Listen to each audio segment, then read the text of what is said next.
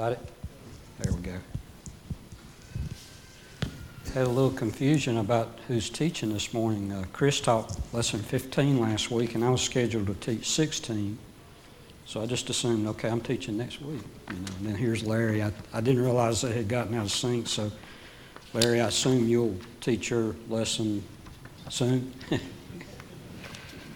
yeah.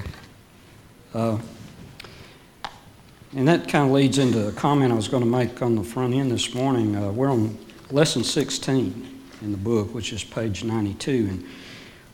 And uh, first, I apologize because I've been sick for about two weeks, and so I'm probably going to cough and may even have to stop and blow my nose. And I'm sorry. I'll apologize ahead of time if, if that's the case.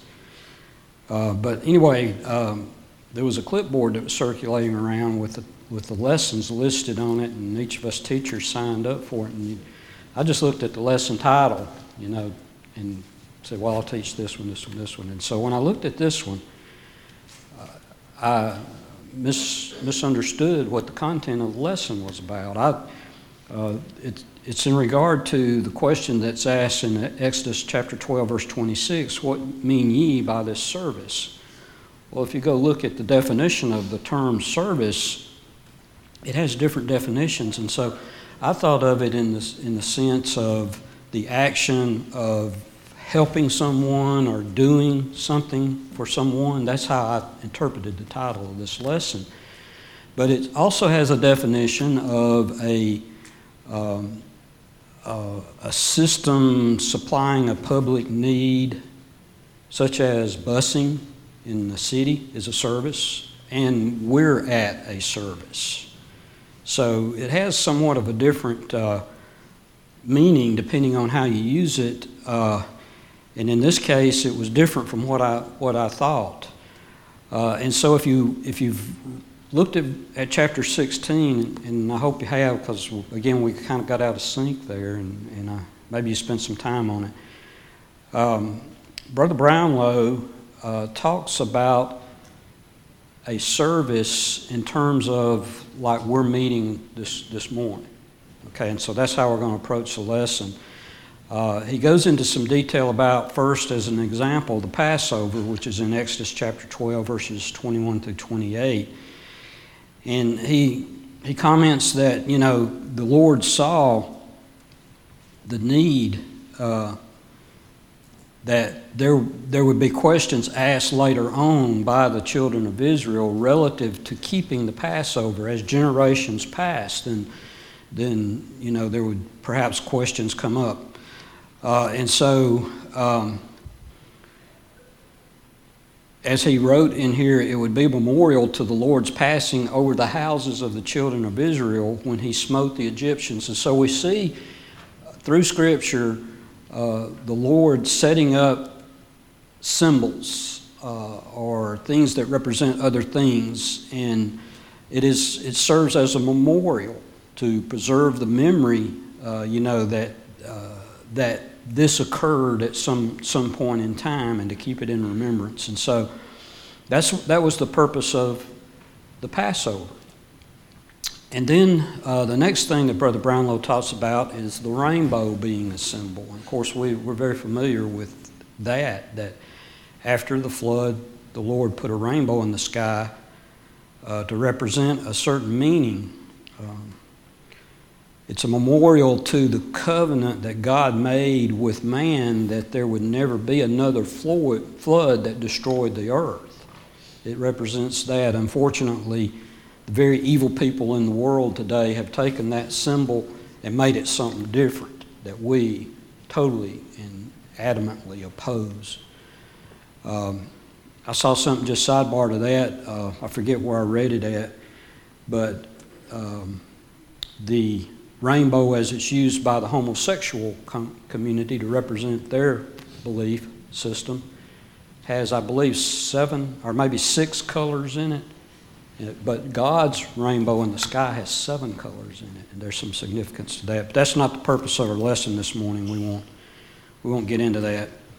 Uh, again, it's true the world will not again be destroyed by water. That's what that rep- rainbow represents to us, but rather by fire. uh, and, and it will be completely destroyed. Uh, so much so, as he stated in here, that it's going to pass, you know, it's going to pass away at the end of time. And then the next thing uh, Brother Brownlow speaks about is the Omer of manna, uh, which was placed in the Ark of the Covenant. And it was a symbol to remind the, the children of Israel that the Lord fed them while they were in, you know, wandering in the wilderness. And so again, there's, you know, another symbol. And as we can go through, we could probably look at other things too. Brother Brownlow could have too.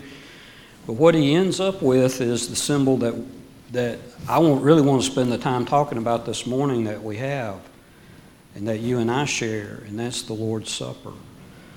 Um, he wrote, What mean ye by eating this bread and drinking this fruit of vine? And the answer is, uh, uh, is as he said, it's a sweet and simple memorial to Christ. It shows the Lord's death. It's a memorial that preaches the new covenant to us. And it is a memorial that is repeated every week. Uh, in Acts 2.42, the, the church in Jerusalem continued steadfastly in the, in, in the observance of the memorial uh, of the taking of the Lord's Supper, and it's a fact that they continue steadfastly, and it re- indicates to us, like he says, that it's regular, that it happens at a certain frequency rather than an occasional custom. My dad's family, uh, I'll just be direct, they were in the Bap- they were Baptist. My dad grew up in the Baptist church, and I have an uncle that was a Baptist minister. I'm not going to flatter him by calling him what they called him because he wasn't that. Uh, but um, uh, one, one of his children, a son, uh, we were visiting on a family get together as children, and we were playing around their church building. They, they had a, a, home right beside the church building that, that the church owned that they lived in. And somehow we got inside the building, I remember, and um, went by their communion. And I said something, I can't remember what I said. Uh, but my cousin, this stuck, has stuck with me over, over the years. My cousin said, Well, we, take, we don't just take it any old time, we take it every few months or something. And, and I thought, well, how ironic, any old time, and you do it every few months. And the, the Bible says they did it weekly, you know. And I'm sure he, was repeating something he had heard. You know, he didn't think that out. Anyway, back on track. So let's talk about Christians eating the Lord's Supper for a while, for the time that we have remaining. And the two passages that I think are best for us to focus on this morning, we could look at several. Of course, we could look to the Gospels and the institution of the Lord's Supper, but I want to, I want to look to the book of 1 Corinthians, uh, chapter 10, verses 16 through 20. And then another passage out of 1 Corinthians chapter 11, verses 23 through 29.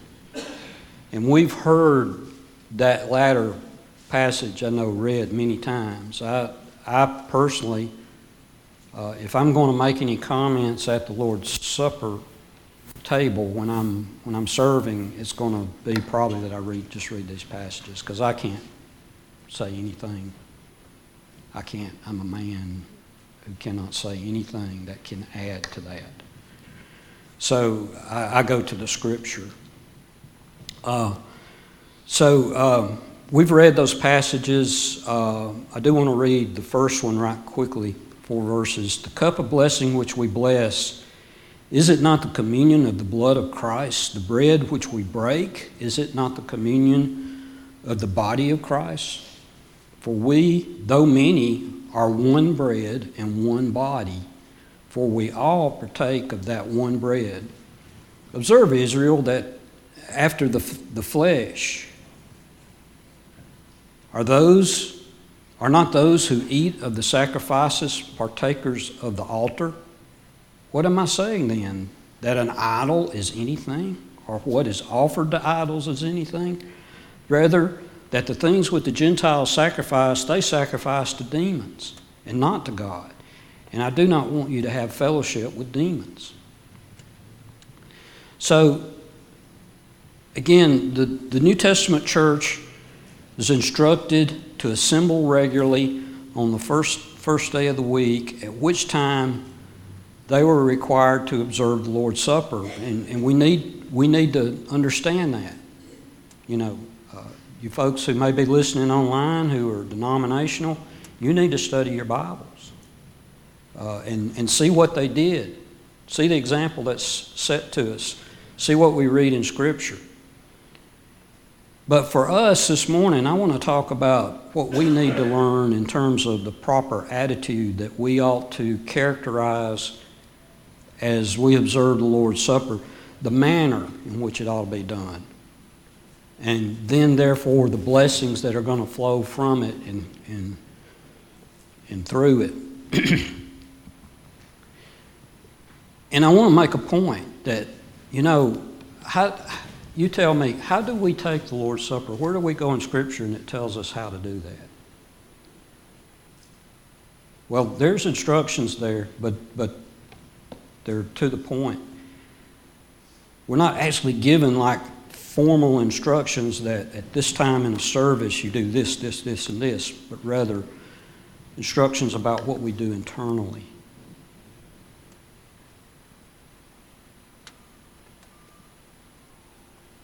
other than the bread being unleavened bread and the cup being the fruit of the vine, and that it was blessed and partaken of. And what else does it tell us? Really, examine ourselves. So, of course, as I said, we could go to the Gospels. We have the example of Christ instituting the Lord's Supper, of breaking the bread and of giving thanks, and then taking the cup and giving thanks but nothing formal as if we're performing some ceremony, if you will. The focus in the instruction is just like Houston just said it's on our inward selves, examining ourselves as we remember the sacrifice on the cross. And I'm speaking, I'm telling you what I believe, and you're welcome to speak up and disagree if, if I say anything that I do. So please do that. Um, let's remember also that he's speaking to the Corinthians here in the passages we've, we've read here, and they were converted from heathenism. And, and just like in our culture today, our culture as people come into the church bring things from the world you know, outside from the world. And, and you got to know that they did that too during this time. They brought views into the church that grew out of these, these paganistic practices. A lot of those people there in Corinth had been idol worshippers prior to, to their obedience to the gospel. And they sure, surely had friends, they had family and acquaintances. Um, that still engaged in that, that idol worship at that time. And, and you go around your family and your acquaintances and you talk and you have conversation and you hear stuff, don't you? And you hear opinions. And so you know that they got influenced by that. You know that they were being pressured, just like you and I get pressured. And so questions arose touching the proper attitude that ought to characterize Christians in their association with these pagan friends and family members and neighbors. You know, for instance, should they go into the heathen temples with their, with their brethren, with their, with their friends? And would it be wrong for them to join in the whatever the festivals um, uh, the activities that are dedicated and devoted to idol worship. And, and what, of, what of the feasts that were held in the temples? You know, could they, could they also participate in them? Those were the kinds of things I think that were coming up, kinds of questions that they likely were confronted with, maybe even bombarded with uh, just like we're bombarded, aren't we, with all of this woke stuff, craziness out in the world, and uh, the the embracing of the of the homosexual culture, you know, and basically pushing it down our throats and making us bad and the ones that that do wrong. Anyway, back on track. These are the kind of questions that, that I think we're probably being confronted by the by the uh, Corinthian brethren in, in chapter 10, verses 16 through 22 that we read. That's, that's what, you know, uh, uh, Paul is dealing with. There was division in the church. Uh, there was questions about the exercise of spiritual gifts. And, and then there's this, the manner of partaking of the Lord's Supper. Those were problems that had arisen in the context of the assembly of the Corinthian church. And that's, those are the things that Paul is dealing with in his letter here. Whatever you would say about the Lord's Supper, I think you have to realize it's a community event. It is an event that the church assembles for. Um, I'm greatly concerned. I hope you are too about where we're at in our right now. And you're thinking about it, thinking about what happened with this COVID stuff and, and everything that was just dumped on us and scared us to death. And, and so everybody said, oh, all of a sudden we can't come together because we'll infect every, each other. And thankfully, we're past that and we're all back together and we're, we're assembling. And I know there's circumstances, I have circumstances when I can't come. You know, if I'm, if I'm too sick to be here, I'm not going to, you know, I'm not going to be here. Or I'm in another state, then I won't be here. You know. So there's, there's, there's circumstances that prevent that. But when they're not those circumstances, we should be here. You need to be here. And, and I don't know any other way to say it any plainer than that. Why? For one reason, to do this. That's one of, one of the reasons we're here. And we're doing it together as a community. It was the church worshiping together, and it was, in doing so, Christians reinforcing one another, reinforcing their faith, and, and, and remembering the foundational event for our redemption, which was the death and the burial and the resurrection of our Lord and Savior Jesus Christ. The Lord's Supper is, is a mutual partaking of the bread and the fruit of the vine. It is a communion of Christians with one another and with the Lord. A communion. We're communing together. Like we read there a few moments ago, verse 16 out of 1 Corinthians 10 the cup of blessing which we bless, is it not the communion of the blood of Christ? The bread which we break, is it not the communion of the body of Christ? For we, though many, are one bread and one body, for we all partake of that one bread. Among other things, the Lord's Supper is a, is a symbol of the church's solidarity in one confession of faith and particularly one hope of salvation that we share. And so, Paul here is addressing the Lord's Supper because of the misunderstanding and the abuse of its observance by the, by the part of the, the Corinthian brethren there. And, and the misunderstanding and, and abuse continue to, to exist, unfortunately. Um, I hope you would not deny the importance of the Lord's Supper for the assembly and the worship of the church, but, but I would also say there's another side to it in that, that if we go too far, if we proclaim the, Lord's Supper to be the most important part of our worship, it's not the only thing that we're required to do as we assemble, assemble here. I think uh, I want to be very careful here. I don't want to offend anybody, but I'm just going to be right, right up front, I guess. Uh, and y'all can beat me up later on. Um, the importance of the Lord's Supper for the assembly and the worship of the church, that's, that's undeniable.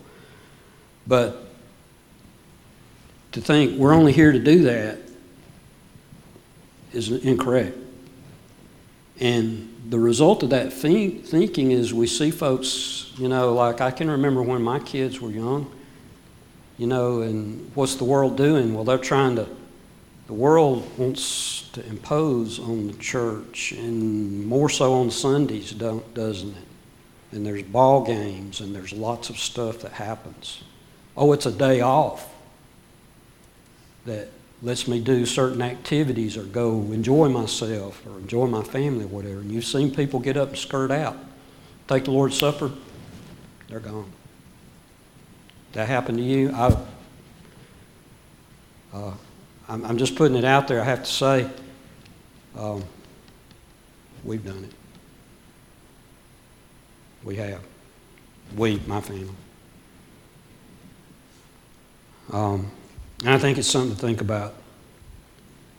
The Bible makes no claim that the Lord's Supper is more important than any other part of our worship, but it is part of our worship, a very important part of our worship.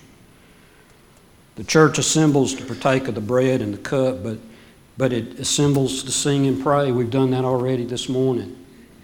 Uh, we're going to later on out of convenience, when the men are up here serving the Lord's Supper, we're going to pass our collection plate. That's we're required to do that. We're told to do that. Um, we, you know, have a great minister here who I hope you appreciate his his vast biblical knowledge. Uh, it's tremendous, and you should thank him for that. He's going to he's He's going to lead us in some study this morning. We're going to look for guidance from the Scripture. We're going to teach and we're going to encourage one another. I hope you're encouraged by being here, by your brethren being here. So, um, in 1 Corinthians chapter 11, Paul revealed that the Lord delivered to him an account of the institution of the Lord's Supper and showed him the purpose and the design of it. Um, the Lord showed that to Paul. Okay, he didn't hear that from the other apostles. The Lord guided Paul. And so when we're reading 1 Corinthians chapter 11 about the Lord's Supper, that, that's the Holy Spirit through Paul speaking to us. And it, it, there isn't any argument that the Corinthians had had abused the Lord's Supper, they had basically returned, you know, turned it into like a common meal. Um, and some were even going so far as to drink so much they were getting drunk.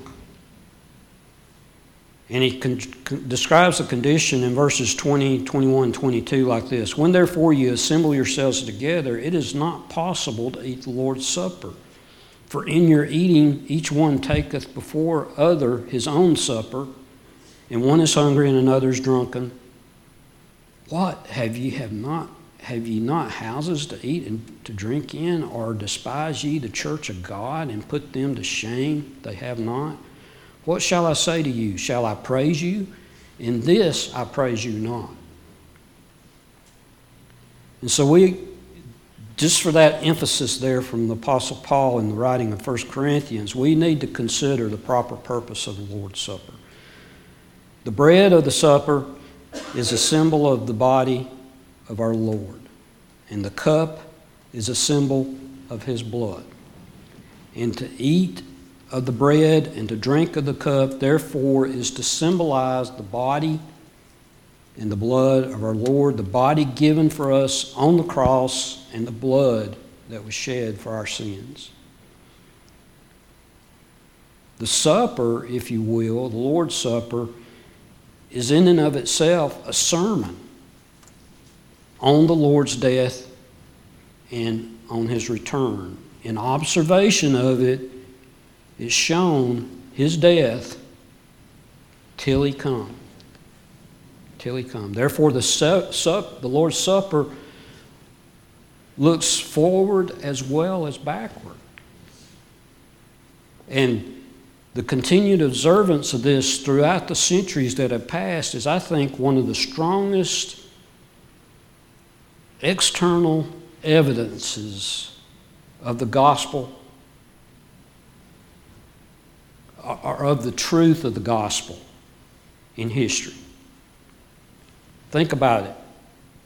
By a chain of weekly links, it connects the first and the second coming of the Lord Jesus Christ. And then after that, there will be no further need for symbols.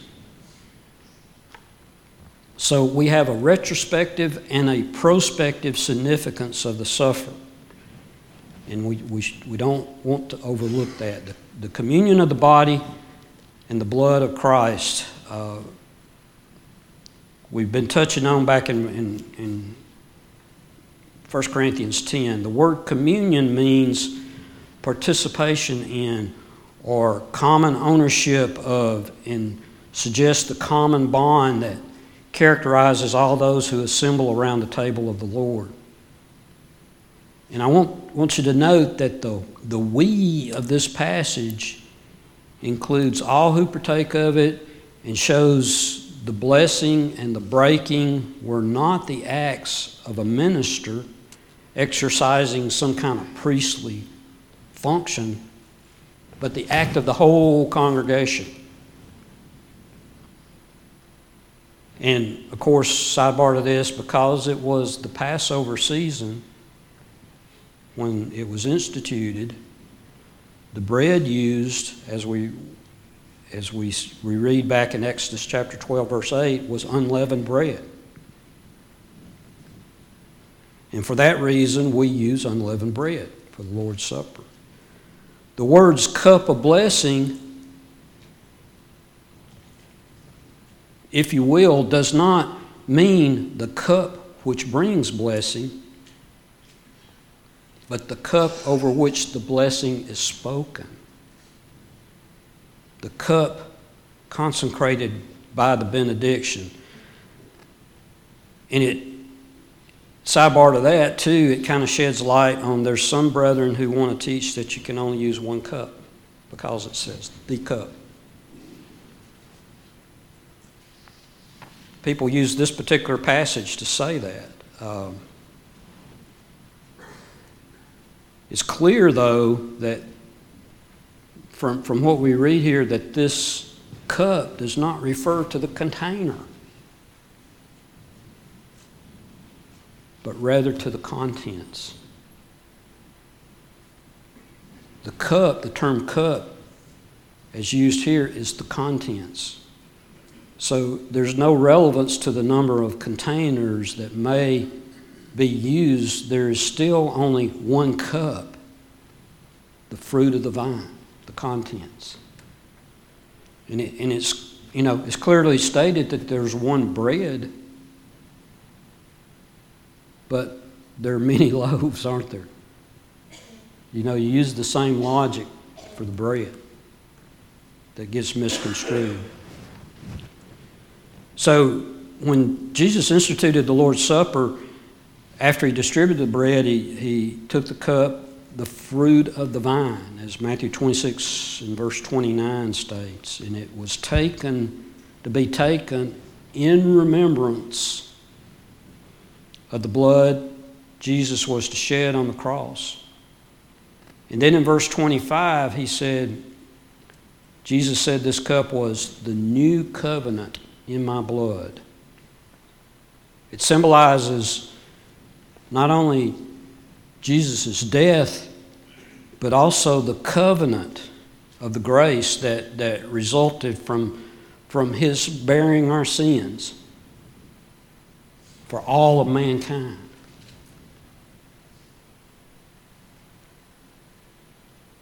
And Paul even adds an element um, to the Lord's Supper that goes unmentioned in the Gospels. He said that the observance not only pointed back to the cross, it pointed forward in faith to the time when the Lord would return. And so, as we're commemorating the Lord through the communion, through the Lord's Supper, that should be part of the process that's in our hearts and minds. We're remembering what happened and the, the sheer brutality of it. And, uh, you know, we're in a time when things can be seen rather vividly if we want to see those things. I've seen something floating around on Facebook. It's an article that has a couple of pictures in it. You probably have seen, seen it. And it talks about what the flogging was. It shows some pictures and the sheer brutality of that. I think we, I think we sometimes skim over that. People didn't survive that, that. Many people died as a consequence of that. It ripped their bodies to pieces. And so we, we can just imagine what the Lord's body was like before they even nailed him to the cross and the amount of blood that was lost in his state. So I think, I think, I feel like we need that in, we need that. We need to see that. We need to think about that in our minds how brutal his death was. And it kind of makes me shudder. It, it, just scares me to think about it. It ought, it to scare all of us. But anyway, I'm sorry, off on a tangent. Um,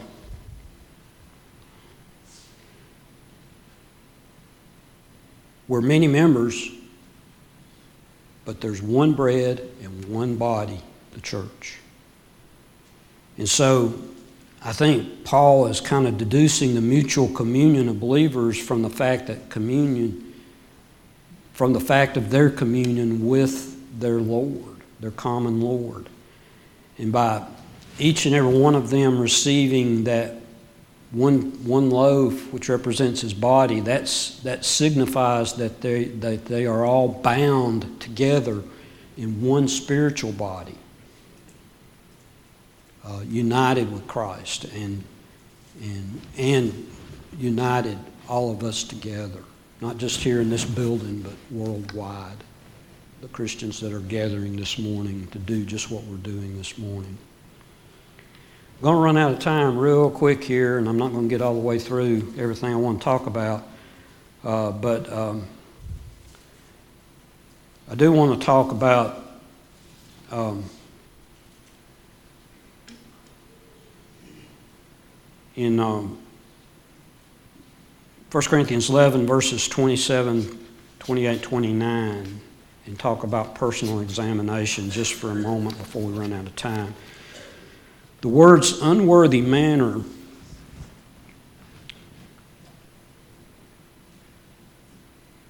uh, that we read in the New King James Version, perhaps other versions, is the term is used unworthily in the King James Version. It's the same idea. It has to do with the manner of the observance rather than the condition of the individual observing it. I want to ask you a question. Does the Lord forbid an unworthy person to partake of the Lord's Supper? Anybody want to venture an answer to that? Does the Lord forbid that? Can you define to me who is an unworthy person?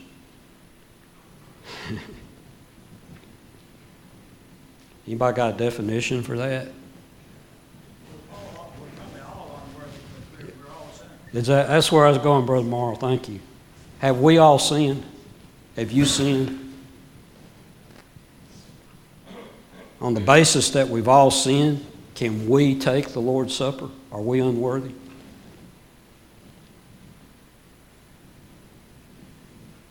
That's not the meaning of the statement. an un- unworthy person can still take the Lord's Supper worthily. That is, in a prayerful, reverent, uh, repentant spirit. Anybody disagree? You're welcome to. The Corinthians were observing the Lord's Supper under conditions that were disgraceful. And, and that's what the Apostle Paul is warning against in this, this part of the Scripture. We ought to partake very carefully of the emblems as he said, rightly discerning the purpose and the intent of it. And to do otherwise, we, we violate this passage if we do otherwise. You need to, you need to prove yourself, test yourself. Uh, are you sincere? Is your heart right? And you need to ascertain if you're, if you're eating the Lord's Supper in a, in a submissive spirit and, and in, as we've already emphasized, in loving remembrance of the Lord. And, and if you do otherwise, you're, you're eating, as Scripture tells us, eating and drinking damnation to yourself, not discerning the Lord's body. And the Corinthians had apparently lost sight of that, that real significance of the Lord's Supper and, and had made it just a common meal. Um, it was a mockery and it was highly displeasing to God. And this teaches us that, that we can only observe the Lord's Supper in a prayerful, thoughtful, intelligent manner, and to do otherwise is to sin against um, the Lord whose death was the purpose of what we're trying to remember through the Lord's Supper. Well, I had a whole lot more to add. Uh, let's just remember these, these four things real quickly and I'll stop. It has a fourfold significance. It looks backward. In, in it, we show forth the Lord's death. It looks forward. In it, we show forth um, his death until he comes. It looks inward. We're to examine ourselves and then eat. And it looks outward. We're to show forth his death till he comes. It looks backward, forward, inward, and outward. Anyway, thank you for your attention this morning, and we'll stop there. And Larry, I apologize for stepping in on you.